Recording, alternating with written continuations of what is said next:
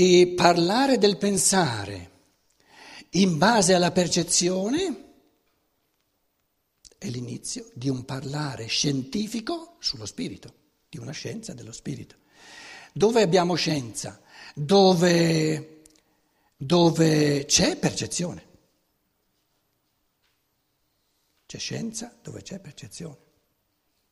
E in base alla percezione il pensare umano pensa sulla percezione. Quindi il presupposto fondamentale di un pensare scientifico è la percezione. Se io nel pensare percepisco una realtà puramente spirituale, posso creare l'inizio di una scienza di ciò che è spirituale, di una conoscenza scientifica in base a percezione e concetto anche di ciò che è spirituale. E se l'essere umano è capace a questo primo gradino di percepire, di pensare sullo spirituale, partendo dal pensare, che ce l'ha a disposizione perché ogni essere umano sforna, crea il pensare quando è sveglio, questo ci fa supporre che non può essere negato all'essere umano di, per, di, percepire dopo il pensare, dopo aver sufficientemente esercitato la, del, la conoscenza scientifica dello spirituale, parlando dei misteri del pensare, tutto ci fa pensare che all'essere umano è nella sua natura di percepire anche altre realtà spirituali. Però allo stesso modo in cui percepisce il pensare. Questo volevo dire ehm, come piccola introduzione, un po', se volete, balbettando su queste cose che sono veramente molto grandi. Lo spirito libero agisce secondo i suoi impulsi. Lo spirito libero, quali variazioni ci vogliamo mettere? Lo spirito creatore, lo spirito che, che crea per intuizioni, lo spirito intriso di immaginativa, lo spirito fantasioso. Quindi libero significa artisticamente creatore. Non libero significa uh, che c'è una norma, c'è una, una, dire, una redine che lo inquadra, che lo dirige in una certa direzione. Libero vuol dire senza inceppi, senza, senza imbeccate. Libero.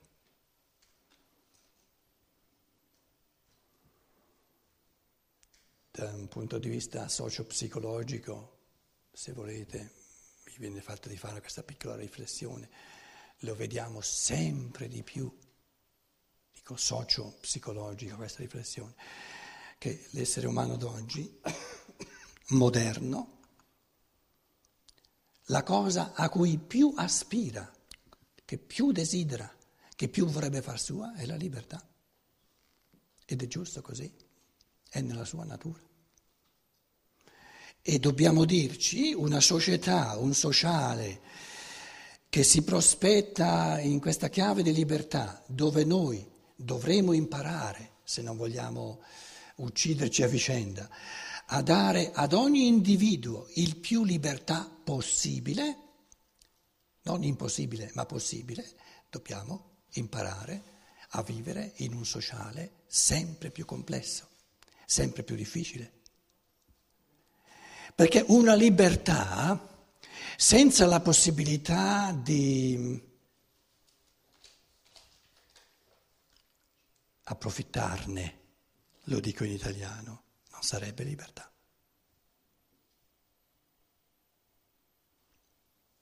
Se le regioni potevano disporre di un milione di euro, no?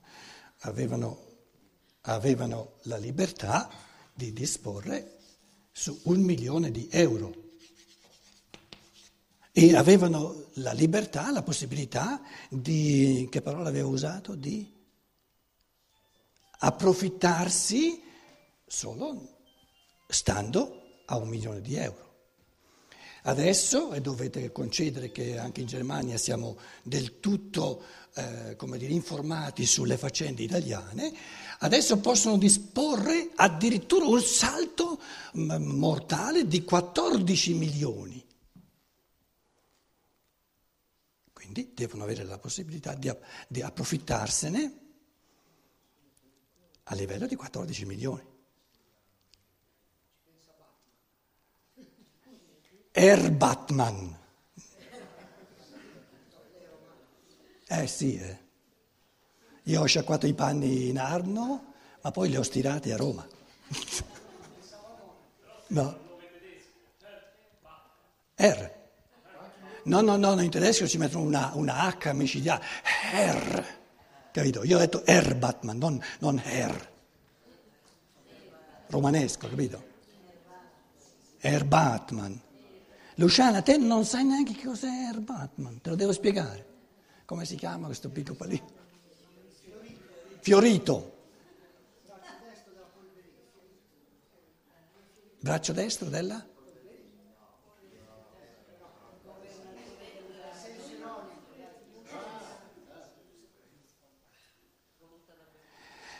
Quindi se se eh, prospettiamo un tipo di sociale, un tipo di evoluzione dove, nella quale è giusto dare all'individuo sempre più libertà, dobbiamo eh, prepararci anche a un sociale sempre più difficile, perché nella prima fase della libertà, ce lo siamo detto tante volte, la prima fase della libertà non può essere positiva. Perché?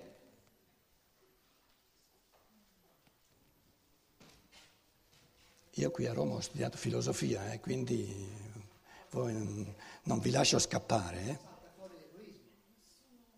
Sì, questo è un moraleggiamento. Mi devi spiegare metafisicamente, filosoficamente perché la prima fase della libertà non può che essere negativa. Oh, Io voglio avere la libertà di parlare. Eh? È quello là sopra?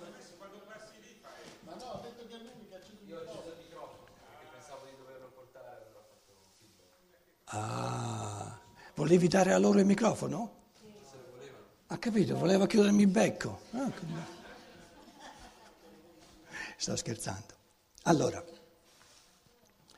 la domanda è perché pensiamo a, a, tutti i ragazzi che poi eravamo noi un po' di tempo fa, che arrivano ai 13, adesso sempre prima, 13, 14, 15, 16 anni, si presenta la, l'anelito alla libertà, eh, per la prima volta eh, la figlia, il figlio dice no mamma no, non me va.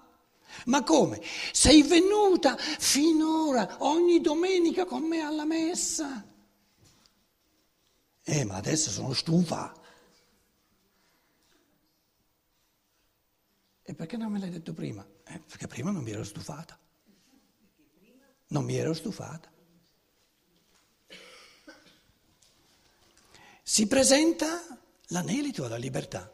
E adesso io devo spiegare a voi, filosoficamente, dimostrarvi, ma è una cosa facile, che non può essere diversamente.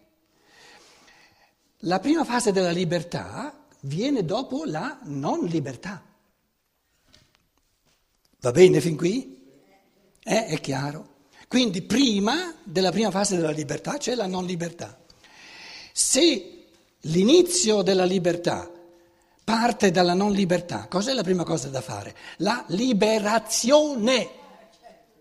Quindi devo liberarmi da, da, da, da, dando pugni a, a, a alla Chiesa, ai genitori, alla società, ai, ai ben pensanti, eccetera, eccetera, eccetera, eccetera, non c'è altra. Eh. Quindi la prima fase della libertà è una libertà negativa perché l'essere umano si deve liberare da. E soltanto se tutto va bene, se i pugni sono belli e robusti, che, che veramente ha rintuzzato ogni gestione al di fuori, adesso può concentrare le forze sulla libertà positiva. che poi la prima fase della libertà, noi moraleggiando la chiamiamo egoismo, la chiamiamo pubertà, eccetera, sono tutti moralismi. Parliamo di, di, di, di forze reali nell'anima, di, come dire, parliamo oggettivamente del modo oggettivo di gestire queste forze. Quindi non c'è libertà positiva. La libertà positiva non è la libertà contro, contro, contro liberarsi da, ma essere liberi per qualcosa, per fare qualcosa, per costruire qualcosa. Quindi questa libertà positiva presuppone una libertà negativa di affrancamento, di liberazione. In Germania, per esempio, potrei raccontarvi, non per esperienza diretta, esperienza diretta un paio di centinaia, ma, ma a livello di nazione, milioni di persone che sono costretti per tutta una vita a, a, a recuperare una pubertà, quindi a, a ribellarsi contro perché non gli è stato concesso di farla quando erano giovani. Perché si sono trovati in una società retriva, repressiva. Quindi abbiamo bisogno di genitori che quando il bambino è piccolo sono contenti perché il bambino segue i genitori. E quando il bambino, il figlio e la figlia arrivano a 14, 15, 16 anni e, e, e, creano un finimondo, genitori che dicono finalmente, adesso sì che è più interessante la cosa.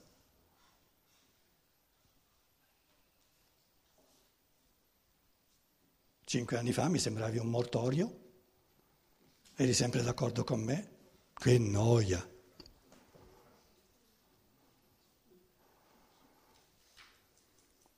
Sì, però mamma, a me non mi vanno più le tue regole, quindi che, che io devo tornare al più tardi a luna. Oh, a me che siamo, in, siamo a Roma, al più tardi a luna. E la mamma dice, se non ti vanno le mie regole, vai a vivere per conto tuo. E però mi mancano i soldi. E allora stai alle mie regole? Se vuoi i miei soldi, devi anche le mie regole. Se non, vuoi soldi, se non vuoi le mie regole, non pigli neanche i miei soldi. Perché deve avere soltanto il, la persona, il giovane, la, la, possibilità di ricattare gli adulti e non viceversa? La, l'equilibrio del, del sociale, eh, distribuiamo il potere, perché l'amore è, la giusta, sapiente gestione del potere. Se noi pensiamo che, che una, una, un rapporto umano sia possibile senza gestire il potere, allora, allora, vogliamo essere degli angeli, non degli esseri umani. Quindi l'amore, quello che noi chiamiamo l'amore, è il migliore modo di gestire il potere, perché crea un equilibrio, come dire, bellissimo tra amore di sé e amore dell'altro. E capisce sempre di più, non posso amare me stesso senza amare l'altro, e non posso amare l'altro senza amare me stesso.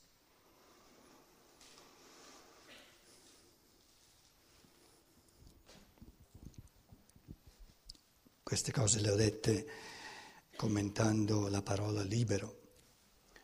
Lo spirito libero eh, agisce, intendevo dire, se noi guardiamo all'umanità ehm, in questi decenni, lasciatemi dire in questi secoli, e se ci viene fatto di dire cosa che l'Islam ci dice, ma in un modo molto forte, sì, la vostra libertà però è un libertinaggio, non è una libertà costruttiva. E noi dovremmo trovare il coraggio di dire, sì, forse siamo nella prima fase della libertà, ma questa prima fase della libertà è una fase più avanti che non essere bambini.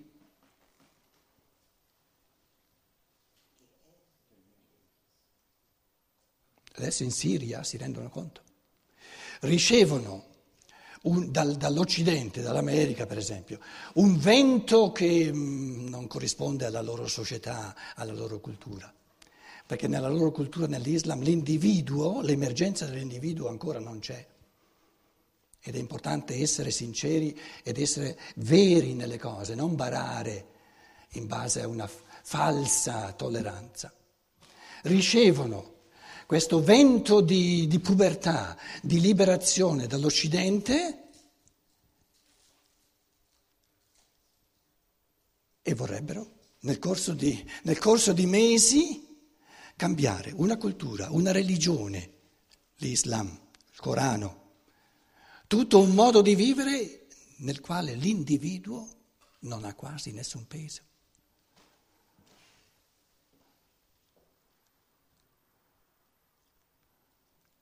Cosa facciamo?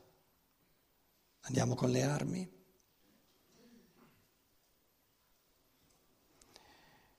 Se tutto va bene, portiamo anche a loro la libertà quasi del tutto negativa per ora che abbiamo noi. Eppure io vi dico, questa libertà negativa è comunque molto meglio che non essere trattati come bambini. Si capisce il pensiero o, o è troppo difficile? Che poi l'America non, si, non capisce che la libertà dell'Occidente è quasi tutta negativa è perché gli americani sono bambini loro stessi, non hanno il peso della storia che abbiamo noi in Europa.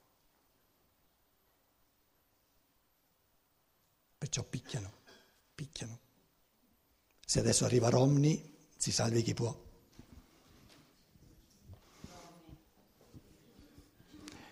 Non ne avete sentito parlare di Romney? Ha già annunciato che, che lui fa sparire Tel Aviv come, come capitale e la sposta a Gerusalemme.